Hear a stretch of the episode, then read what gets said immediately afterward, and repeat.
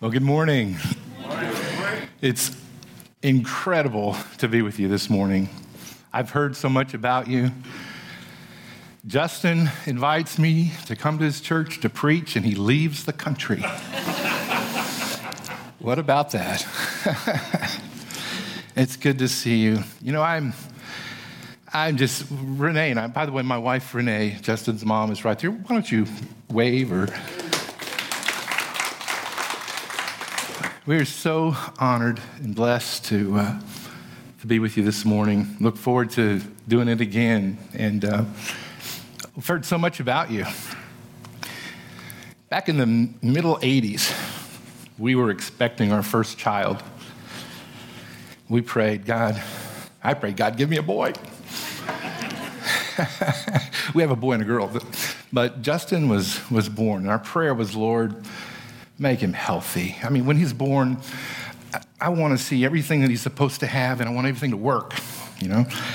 And it did. And I remember standing there in that hospital in Kerrville, Texas, and holding Justin for the very first time. I cannot, oh, I can't even put in words what that felt like.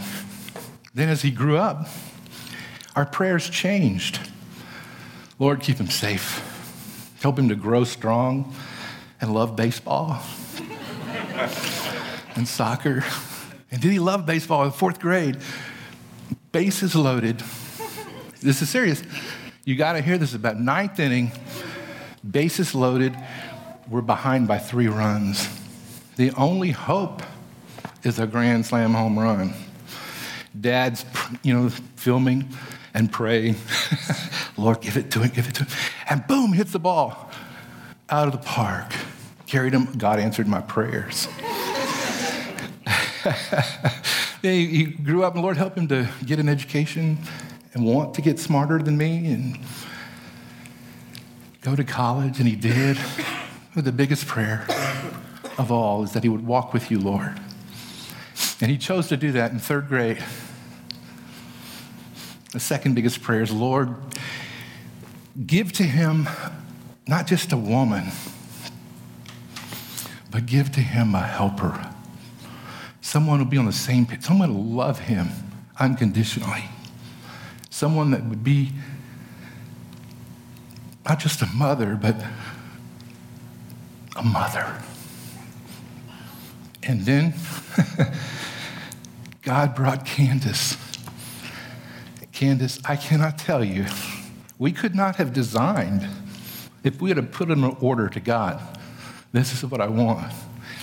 He topped it off with icing when he gave us Candace and grandkids. I tell you, I'm having a blast. This season of my life is so much fun. Grandkids are outrageously fun. I wish we could have figured out how to have them first. But I quickly realized last week when they were in San Antonio why young people have kids. They have energy. I don't. They wore me out. But here we are today. And I wish I could say that once you become a Christian, once you sign that form or whatever you do, cross the line of faith, pray in your heart, Lord, forgive me of my sins. And you know, I believe you become a believer, a child of God. God forgives us of our sins of the past, of the present, and of the future, and He gives us an eternal home. I wish I could say all your problems are over. How many of you know that's not true?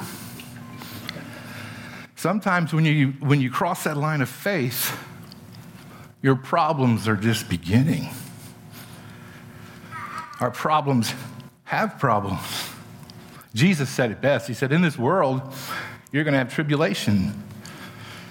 And um, James, the brother of Jesus, which you, you guys just finished a, a sermon series on James, began that book by saying, Not if trouble comes, but when it comes. He said, Embrace it. It's an opportunity for joy. I want to talk to you this morning about adversity and how that it is the birthplace of praise. can be in our life. In Psalms 59, we're in a series on Psalms, and uh, Pastor Craig did an excellent job last weekend. And um, today we're, we're visiting this summer uh, various Psalms. We can't do them all, there's too many of them. And, um, but what we want to do is look at a particular Psalm. Today, Psalm 59. And we want to kind of reflect back on what was going on in David's life when this psalm was penned, when it was written. And um, the emphasis now, and I want to read it because it's good. It is good. It's, it's on the last two verses of Psalms 59. But as for me, I will sing about your power. I will shout with joy each morning because of your unfailing love. For you have been my refuge, a place of safety in the day of distress. Last verse, oh my strength, to you I will sing praises. For you, O oh God, are my refuge, the God who shows me unfailing love. This chapter is written in a time in David's life where he was facing great adversity. He had just, we, we look back to 1 Samuel uh, 19 and 20 and 21. We read the story. He had just, he had just come bringing cornbread from his father Jesse's house to the troops who were fighting the Philistines. He comes as a delivery person with some cornbread, and, and uh, he hears this, this giant out there defying the, the armies of the Lord. And, and the, the followers of God, God's people were scared to death. First of all, have you ever been there? I know we live in a different world, but have you ever faced something that's, oh my, this is it? This is the big one. That's what they were looking at. You can't get too hard on them because they were just normal people. But David hears them and he says, oh, by what? Who is this man? I can take him down. And he goes and you know the story. Gets five smooth stones because I hear Goliath had four brothers. He picked five stones. He only needed one. Put it in a slingshot. And he says, You come with javelin and sword and shield, but I come in the name of the God of the army of Israel. And he said, Whom, whom, whom. I believe at that time he could have knocked Goliath over by just going, That's the kind of God that we serve. So this is what's happening in David's life. You're thinking, how is that, uh, how is that a bad thing? You, you were talking about adversity, Larry. It's coming. See, he comes back to the camp. And they have a ticker tape parade for the army they come back, they've defeated the enemy. And the women get out the tambourine, and I imagine the flowing skirts, you know, and they're dancing in the streets, and they're singing this song. They're singing, Saul has slain his thousands. But oh, thanks be to David, he has slain tens of thousands. And Saul was cool with the first part of that song, but he didn't like the second part of it. So there became a, a jealousy relationship and probably a little bit of fear. I got to get rid of this guy. David is running for his life. There in the temple, he throws, in the palace, he throws a, Saul throws a, a, a spear and tries to pin David against the wall. He wants to kill him. He puts out an all points bulletin on this guy. And, church, he had done nothing wrong. That's what gets my gourd sometimes. When I, I face adversity, and it's not because I did anything wrong. Has it ever happened to you? That's where David was. And he, he cries out to God. He says in Psalms 59 Because rescue me from my enemies, O God, protect me from those who have come to destroy me. His house was surrounded there was no 911 to call. There was no police department to call. They were out to get him. They had his picture, I guess, you know. Rescue me from these criminals, David said. Save me from these murderers. They have set an ambush for me. Fierce enemies are out there waiting, though I have done them no wrong, O Lord. Despite my innocence, they prepare to kill me. Rise up and help me. I, tell you, there's so many times in my life where I prayed, Lord, oh dear God, I need you to rise from the very throne of grace yourself. I need your help today.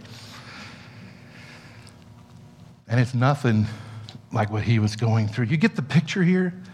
He's running for his life. He's crying out. They come at night, snarling like vicious dogs, growling and, and looking for him. Listen to the filth that comes from their mouth. In the theater of your mind, I want you to put yourself in this place where David was, up against the wall.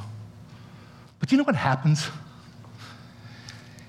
I, I imagine that David has a flashback from the past. Is he frightened? I think he has given it a thought. What would you do? But he has a, a thought back to when he was just a boy, a little shepherd boy tending his father's sheep. And the bear and the lion come. And he didn't have a tranquilizer gun. He didn't have a gun that he could shoot them. And he, with his bare hands and with what God, God provided for him, God was his strength and his refuge then. And he's thinking, God, you could do the same. Then he had to remember that day when he brought the cornbread from Jesse's house to his brothers to check on him, and he got involved with Goliath and with the stone, boom, knocked him out. God, you were with me then. You'll be with me now. You see, it's those verses that enabled David to get to verse 16. But as for me, as for me, I will sing about your power. I will shout with joy each morning. Well, we don't shout a lot in church anymore. You know, I think sometimes we should. I think we should sing out loud and, and, and get, a little, get like you look a little bit happy. Amen.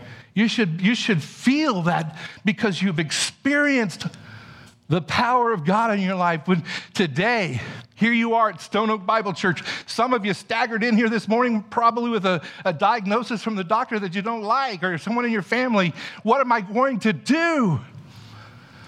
You know what's going to put keep you on course and get you through is you're going to remember what the Lord has done in the past. That's why it's important. If you don't hear anything this morning, hear this.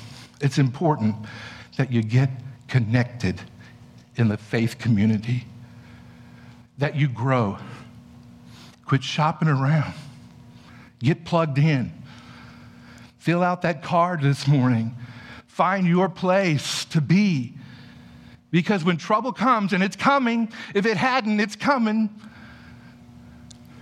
you'll have a faith community to embrace, that they'll pray for you. Well, I don't, when I get sick, I just trust the doctors. I don't really like it when people want to come around and lay hands on me and pray. It's kind of awkward. you know, if you don't believe God can heal us when we're sick by the laying on of the hands and the prayer of faith, it's just because you hadn't got sick enough. I believe that. You haven't got there yet, but when it happens, when I'm sick, I want everybody praying. I'm going to call that tower in Tulsa. I want everybody praying for me. I want everybody praying the APB was out. David is, is uh, rejoicing in the Lord. And I, I wonder, you know, David is a man who has been labeled a man after God's own heart. If, if maybe it's because he handled adversity really well. How do you do it? How do you, how do you handle stress? adversity, problems. As a care pastor, I see people on a daily basis that uh, are, are facing some very difficult times. Hope, Fellow Church, Hope Fellowship Church is a big church in Frisco and McKinney, and there's just a lot of hurt going around. People don't know what to do, especially if you're new to faith, you know? Can I just talk to you this morning? It matters. It matters how you live your life. You know, I just think it's important to realize that you're here today on purpose. You're part of a church that has a heart for the lost. A church where lost people really indeed do matter. A church that's not going to stop growing until the trumpet sounds because you are placed in an area in San Antonio with enormous growth and people matter to God. Get in here and get busy and get, get your life committed. Get in the Word of God every day. Listen to him go now. Surely gone to meddling now. What's he talking about quiet time? Yes, I am. Spend some time in the Word so when you're going through adversity, you can, like David, remember the past. You see, that, that, that study time in the Word, it builds our faith. And so when we're facing adversity, we can recall in our mind and our heart, and the Holy Spirit will bring to remembrance those things that we studied, those things that we meditated on, those things that we were taught. If that's not going on in your life, your tank's empty. And, and know this this is the hardest thing. Sometimes God says no. Sometimes we can pray the wallpaper off the wall, do everything right. And we have to realize that as Jesus taught us to pray, it's God, your will, not mine, be done on earth. I've, I've prayed for people that were sick and, and watched them die. I don't get it. You know, I, other than this, and this is what keeps me going, we, you and I, are not created for this world. No, no, no, no, no. We are created for eternity. Our life doesn't begin till it ends here.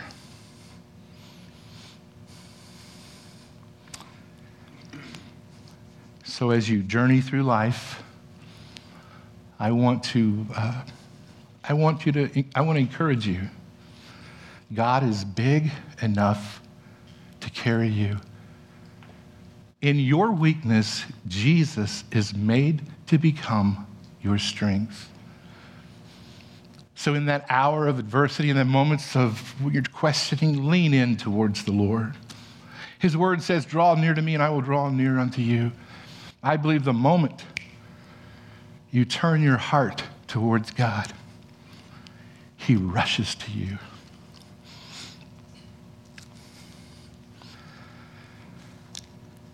Horatio Spafford married Anna Larsen in 1861, and they lived in Chicago, Illinois. At the time, Chicago was a boom town. Horatio Spafford was a prominent lawyer and senior partner in a large, thriving law firm.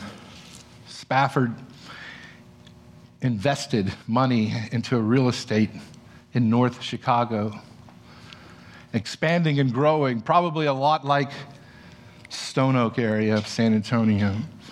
Then it happened. The Great Fire.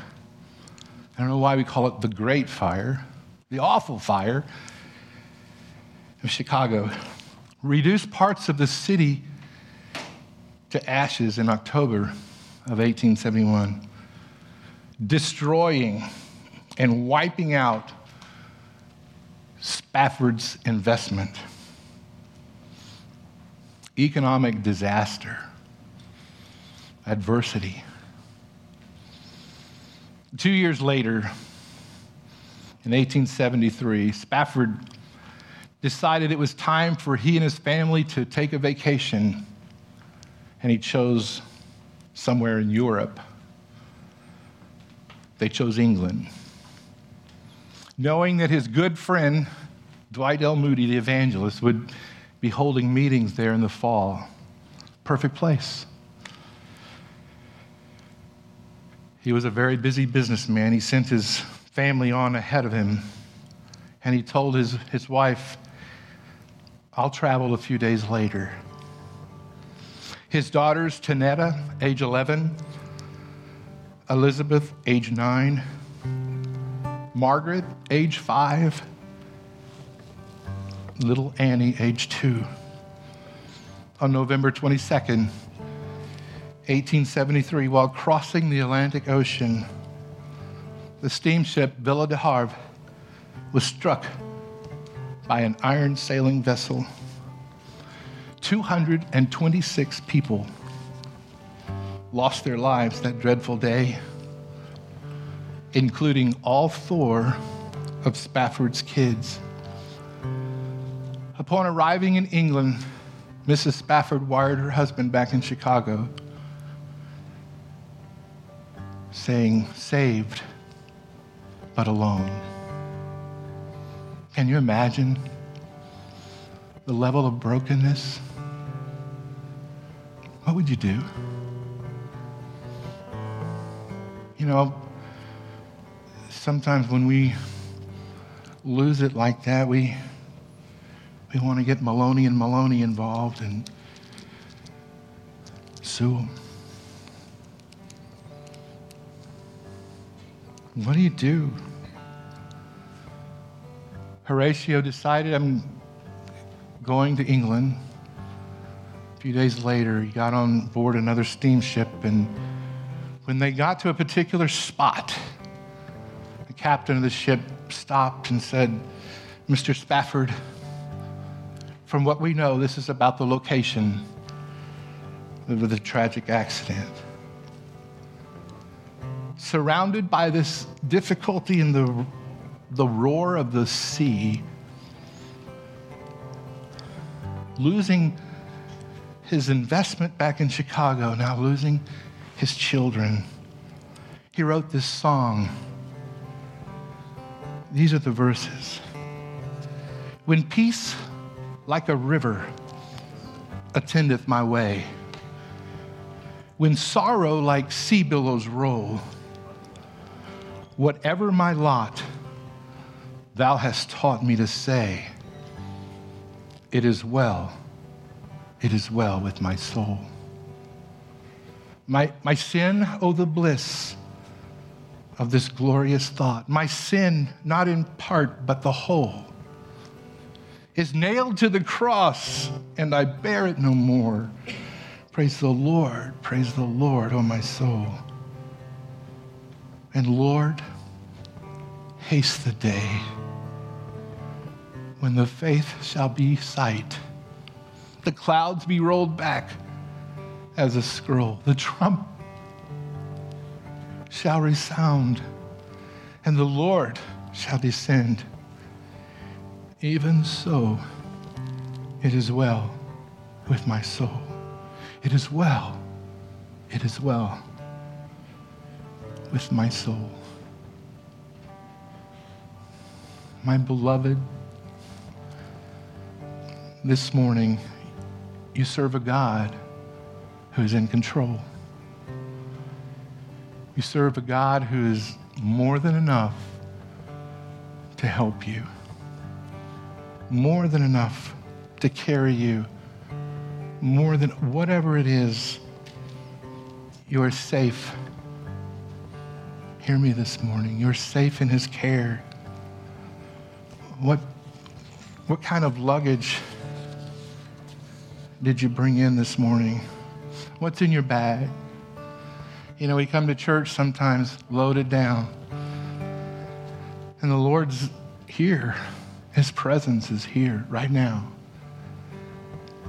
And He's beckoning you give it to me, lay it down. Sometimes when life is not fair, it makes no sense. You've done nothing wrong. I don't deserve this. Let me tell you this Jesus understands that. Because they arrested him and beat him, scourged him, and they crucified him naked before the world, and he did nothing wrong. So today, whatever it is that you're carrying, please lay it down. Don't leave here. Don't carry it back out the doors. Leave it at Stone Oak Elementary School. And walk out of here saying, But I will sing of your strength. In the morning, I will sing of your love, for you are my fortress, my refuge in times of trouble. Oh, my strength, I will praise, sing praise to you. Oh, God, you are my fortress and my loving God. Would you bow your heads with me this morning?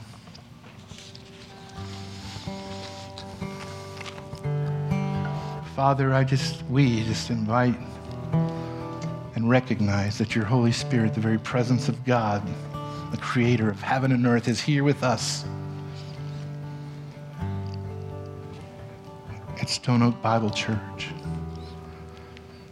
I just ask you, Lord, to embrace us all. Help us to to be honest with you. Help us, Lord, to trust you with our, with our lives, to unpack our luggage, our cares at the foot of the cross this morning. Help us to sing praises to you because you're able to deliver us. Help us through the hard parts of life. Those speed bumps out there are tough. Help us, Lord, as we journey. While, while your heads are bowed and you're praying, I, I just want to ask you this morning. I'm not going to embarrass you or anything, but if you're here today and you have never crossed the line of faith, today was just is made for you. This is your opportunity. And I want you to just lift your hand and say, Pastor, I'm that one. Would you pray for me? I've never trusted the Lord, but I feel his presence here. He's calling me. Would you just lift your hand right where you are?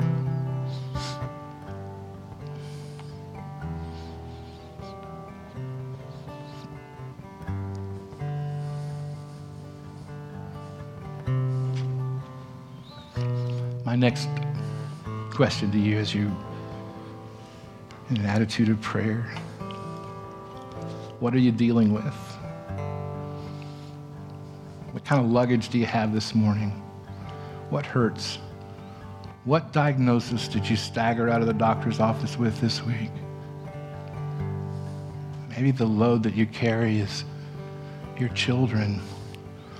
Or, or get this, maybe it's your parents. Maybe you've raised your kids and it's your parents coming back home. Needy, hurting. Whatever it is that you're going through this morning, I want to invite you, I want to pray for you. I'd like for everyone to stand. And if, if you're struggling this morning, I'm, I'm, I just want, I want you to come down to the front. I don't know if you normally do that at Stone Oak, but I'd like to do, I'm going out on a limb this morning, and I realize that. And we've got like five more minutes, so I'm good with time. So I'd like for you to come. If you're here this morning and you're struggling, I want you to come and just stand here in the front. We're going to pray for you. Quickly, others, come. This is your opportunity, man. Leave your suitcases right there. Leave that luggage right there. Someone else. This is your chance, man. Not that God can't meet you where you are, but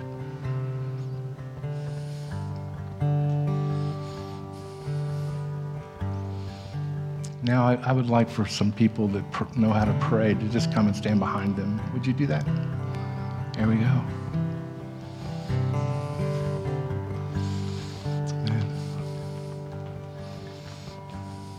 I believe that God can help you. Whatever you're carrying this morning, I just want you to um, hand it over to Him, whatever it is. This, this is what I'd like for you to do. Everyone, if you would do this, I want you to put your hands together like this. Everybody. And some of you out there should, should have come up here, and I realize that, but whatever it is that you're carrying, I want you to see it in your hands. You got a mental picture of that? Now I want you to lift it up to the Lord. Father, in Jesus' name, we present all of our stuff to you, Lord. We present all of our troubles to you, Lord, all of our cares to you, Lord. And we're going to trust you. We're going to walk through life with our palms up, trusting you, Lord. We believe that you're able to help us, that you're more than enough. In our weaknesses, Lord Jesus, you become our very strength. In Jesus' name, amen.